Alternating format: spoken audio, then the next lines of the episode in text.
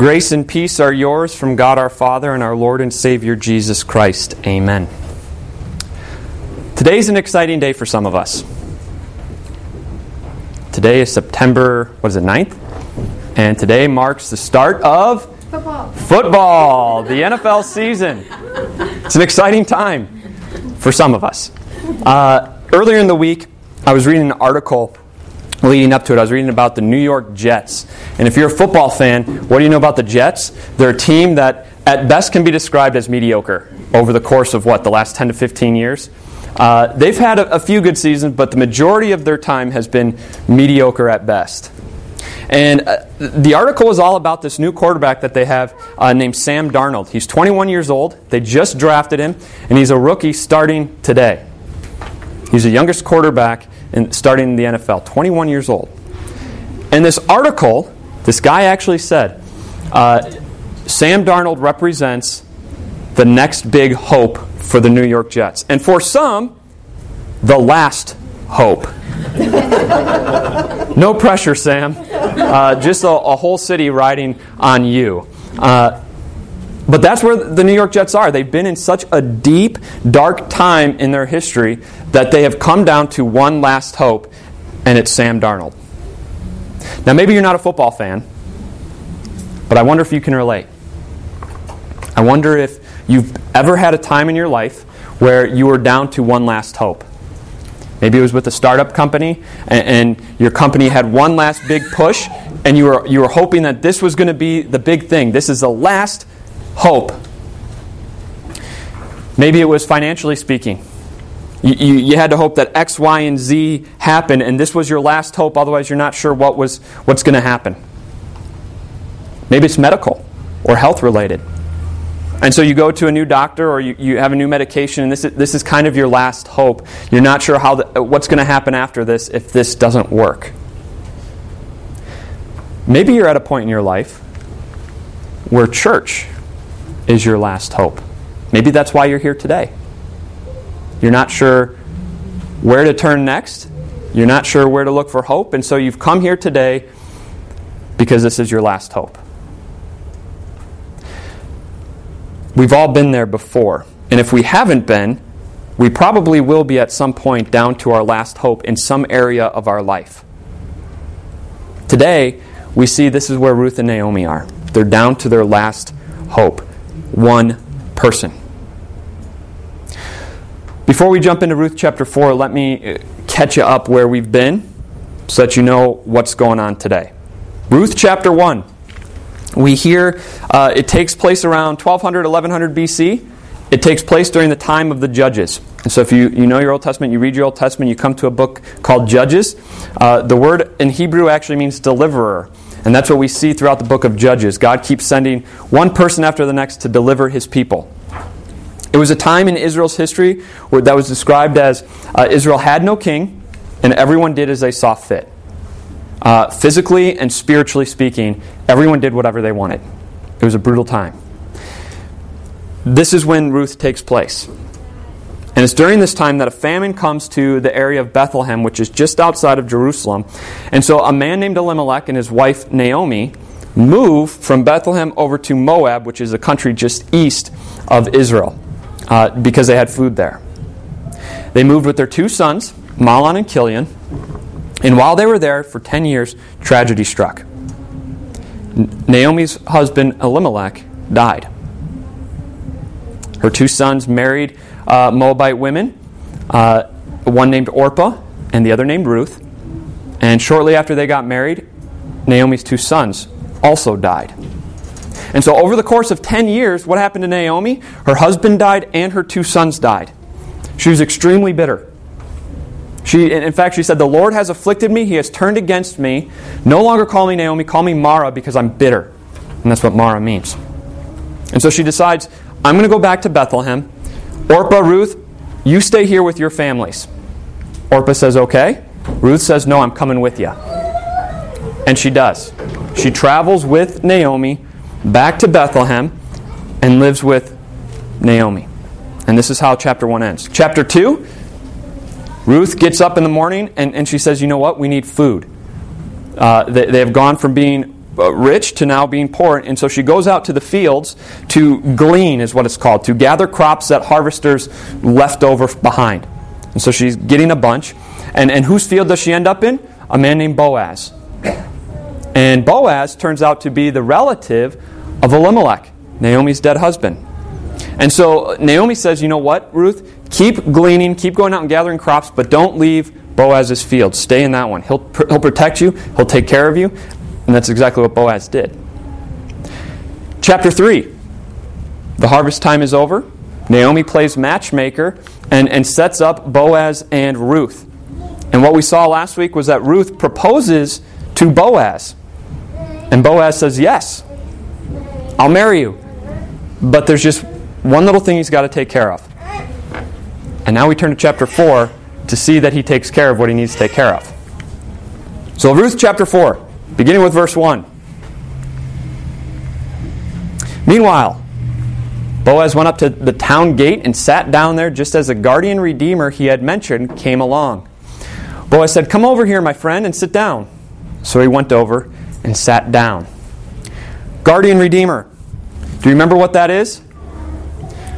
The guardian redeemer is a family relative, related by blood, and he was willing to pay the price and, and purchase the land of a relative, generally a widow, and then work that land and take care of the widow until she passed away. Then he would get that land for, from her. During this time, you have to remember women didn't work. And so Naomi has all of this land that Elimelech left to her, but she can't do anything with it. She can't work it.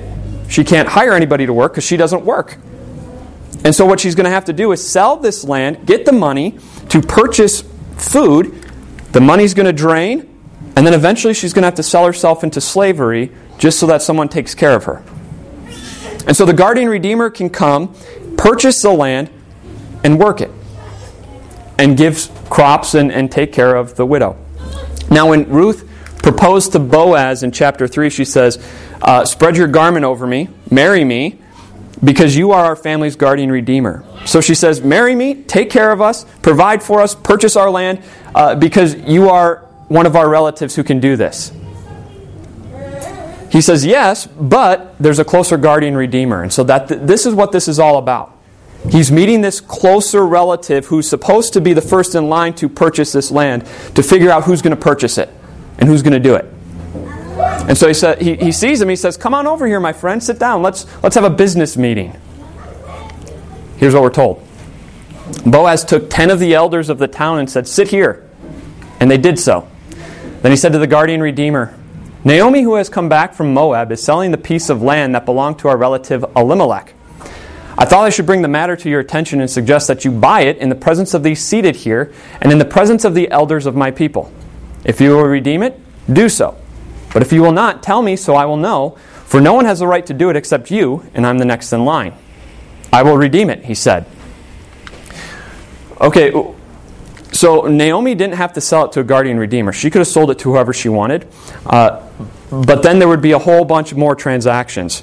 Because if she sold it to a random person, then this guardian redeemer can come and purchase the land from that person for Naomi, and, and there's just a lot of business exchanges going on. So she, uh, Boaz is approaching this guy and saying, "Look, let's avoid all this, these other transactions. Do you want to just buy it outright? And if so, do it." And the guy says, "Well, yeah, of course. It's a great, great investment for me uh, because when Naomi passes away, he's going to get all that land to add to his inheritance." So he says, "Let's do it." Then Boaz said, on the day you buy the land from Naomi, you also acquire Ruth the Moabite, the dead man's widow, in order to maintain the name of the dead with his property.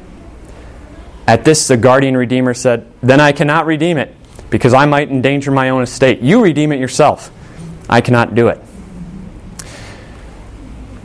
So Boaz says, Okay, listen, not only are you purchasing the land, but then you're also going to get Ruth the Moabite, uh, and she's going to be your wife.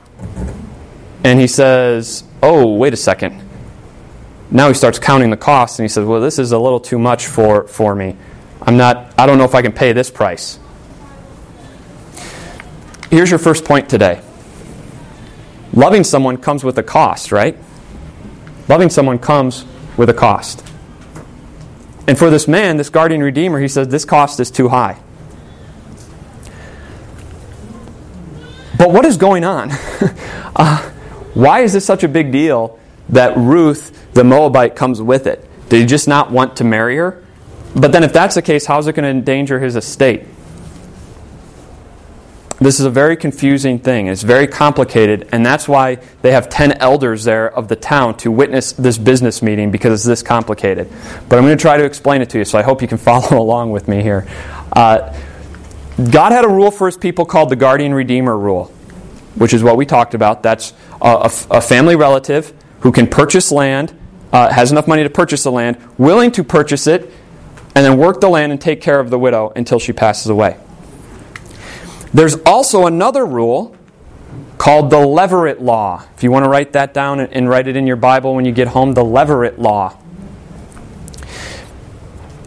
And God gave this rule in Deuteronomy chapter 25. Here's what he says. Now, I'm going to be honest with you, when we get to the second half, uh, it's going to seem very weird. Maybe the first half's going to be weird. Here we go. If brothers are living together and one of them dies without a son, his widow must not marry outside the family. Her husband's brother shall take her and marry her and fulfill the duty of a brother in law to her. The first son she bears shall carry on the name of the dead brother, so that his name will not be blotted out from Israel. However, if a man does not want to marry his brother's wife, she shall go to the elders at the town gate and say, My husband's brother refuses to carry on his brother's name in Israel. He will not fulfill the duty of a brother in law to me.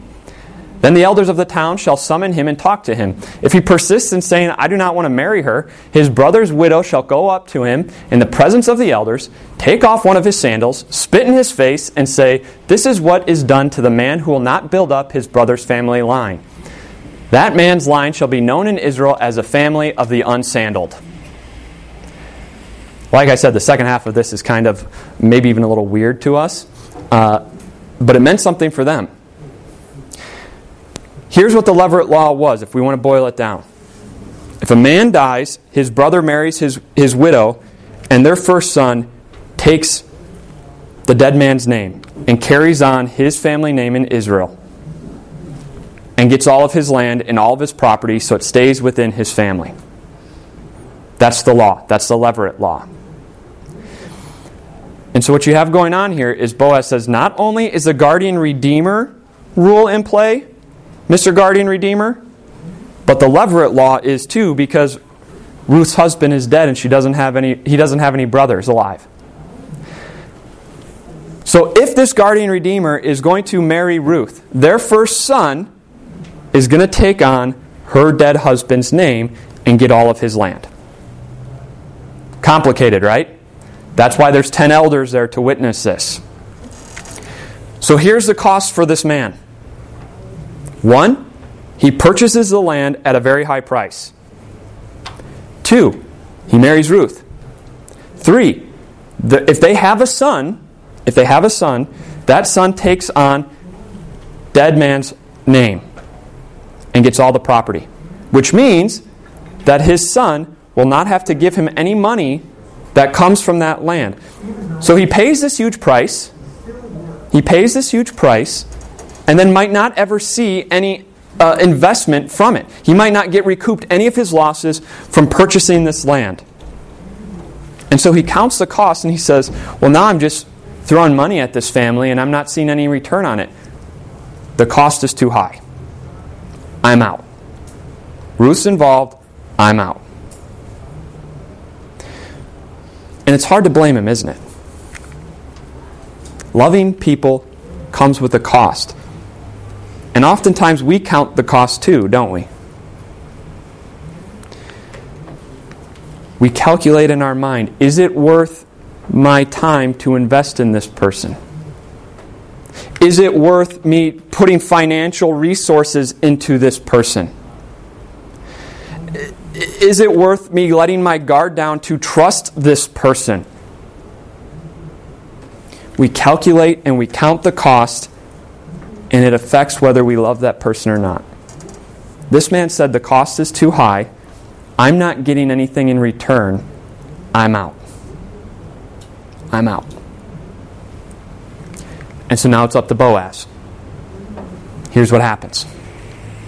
Now, in earlier times in Israel, for the redemption and transfer of property to become final, one party took off his sandal and gave it to the other. This was the method of legalizing transactions in Israel. There must have been something with this sandal thing uh, because you see it a bunch of times. But wouldn't that be great if that's how we have transactions today? Uh, someone just takes off their shoe and gives it to somebody else and done deal. Uh, instead, what do we have to do? We have to go to court and all these lawyers and everything. But this is what he did. So the guardian redeemer said to Boaz, Buy it yourself. And he removed his sandal. Then Boaz announced to the elders and all the people, Today you are witnesses that I have bought from Naomi all the property of Elimelech, Kilion, and Mahlon. I've also requ- acquired Ruth the Moabite, Mahlon's widow, as my wife, in order to maintain the name of the dead with his property, so that his name will not disappear from among his family or from his hometown. Today you are witnesses. Just think of everything that Boaz is doing here. He's paying a high price for the land. He's promised to work that land and take care of Naomi and Ruth. He is taking Ruth as his wife, and if they have a son, that first son is going to take on uh, her dead husband's name, and that son will get all of the property and all of the wealth that comes from that land. He, he will never get recouped those losses. And from this book, you kind of get the picture that Boaz isn't married, right? And if he's not married, he doesn't have any other kids. And so if Ruth and Boaz don't have any more sons, guess whose name gets blotted out of Israel? Boaz. Exactly. And he says, I'm willing to take Ruth on. I'm willing that our firstborn carries on the dead man's name instead of my own, so that his family name won't be blotted out from Israel. That is a huge sacrifice. But he counted up the cost and he said, I'm going to show love regardless. Incredible. Incredible. Then the elders of all the people at the gate said, We are witnesses. May the Lord make the woman who is coming into your home like Rachel and Leah, who together built up the family of Israel. May you have standing in Ephrathah and be famous in Bethlehem. Through the offspring the Lord gives you by this woman, may your family be like that of Perez, whom Tamar bore to Judah. Essentially, the elders say, We are witnesses, done deal, and they say a prayer over Boaz for his family. So Boaz took Ruth, and she became his wife. When he made love to her, the Lord enabled her to conceive, and she gave birth to a son. The, women's, the women said to Naomi, Praise be to the Lord, who this day has not left you without a guardian redeemer. May he become famous throughout Israel. He will renew your life and sustain you in your old age. For your daughter in law, who loves you and who is better to you than seven sons, has given him birth. Then Naomi took the child in her arms and cared for him.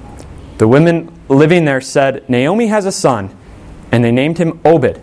He was the father of Jesse, the father of David.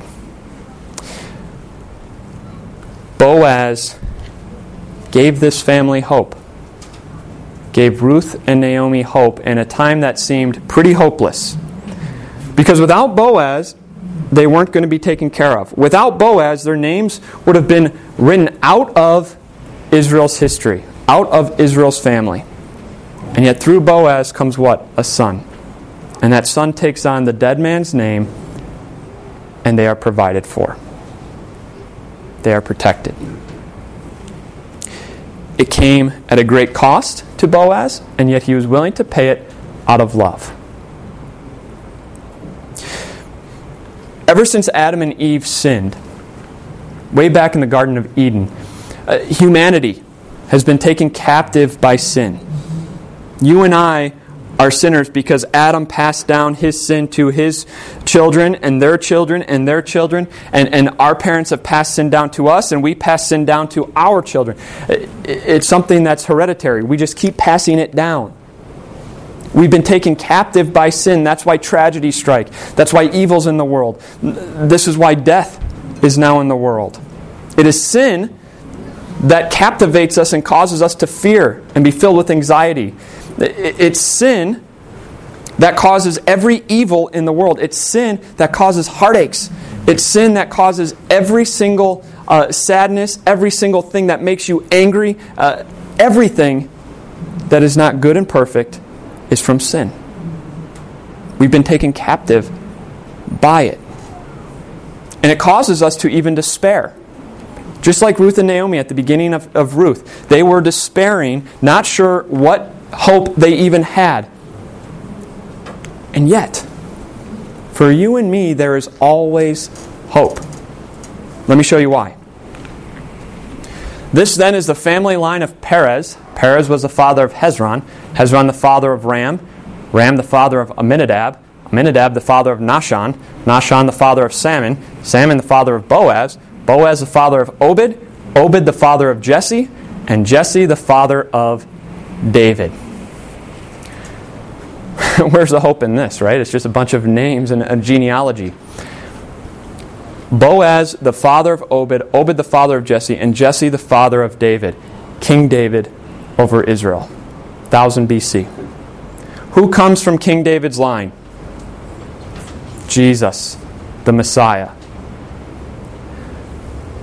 You see, even in the midst of this tragedy, even in the midst of this dark time for Ruth and Naomi, God works. And He brings hope. Not just to them, but to the entire world. You see, Satan tried to blow up the Savior's line, tried to get rid of the Savior, and God said, Not today. Not today. And he worked through this tragedy to carry on the Savior's line through Ruth and Boaz. Now, did that take away the hurt from Ruth and Naomi? No, not at all. That tragedy was sitting on their heart, and it would be for the rest of their lives. But in the midst of this tragedy, they still had hope because of Boaz. And yet they just started to scratch what really was going on, right? Scratch the surface of it because it, it, was even more hope than they expected. The Savior was coming from this line because of the great sacrifice of Boaz. And so this is your last point today. The greater the sacrifice, the greater the love. The greater the sacrifice, the greater the love. As I mentioned, sin has captivated all of us, sin has taken captive all of us. It, it has kidnapped us, taken us away from Jesus. And, and without Jesus, we have no hope.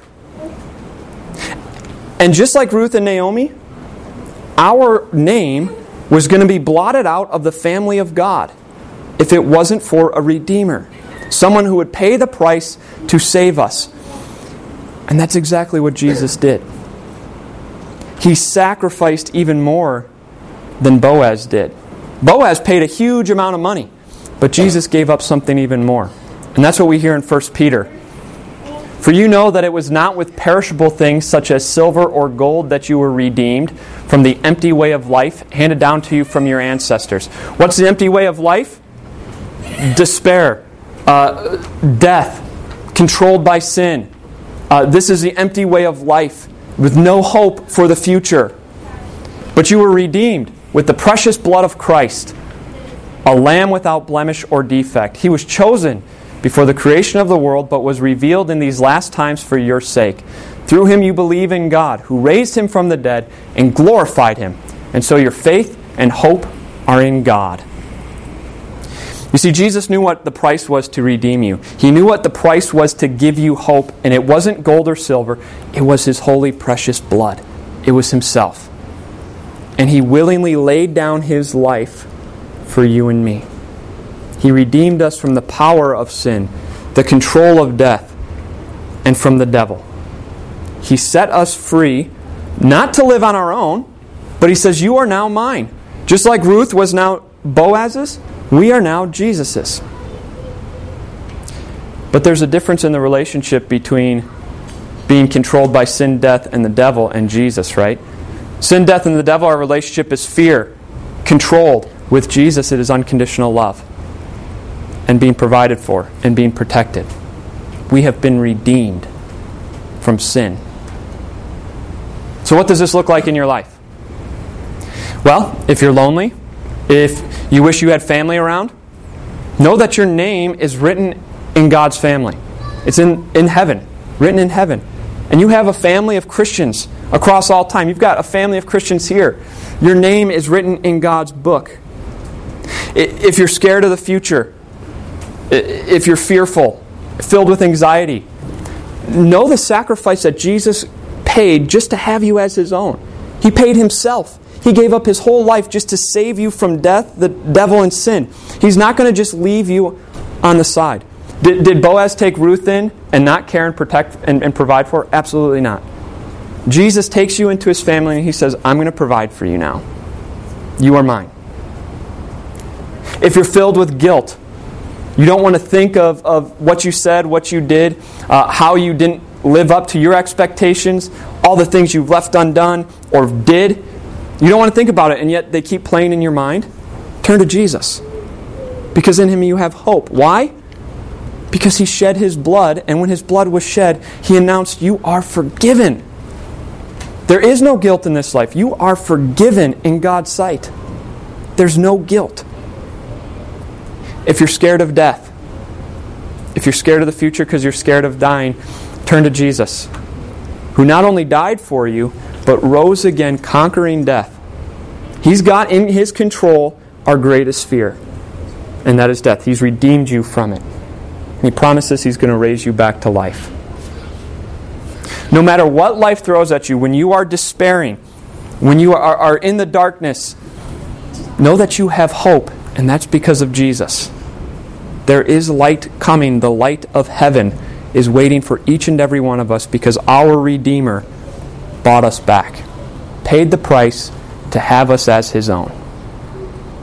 And so may God be with you this week. No matter what life throws at you, turn to your Savior and put your hope in Him because He will not disappoint. Our faith and our hope are in God, and He is faithful. Amen. Let's pray. Dear Lord Jesus, we thank you for redeeming us from the power of sin, death, and the devil. We thank you that you have given us hope in this life where there's not a lot of hope.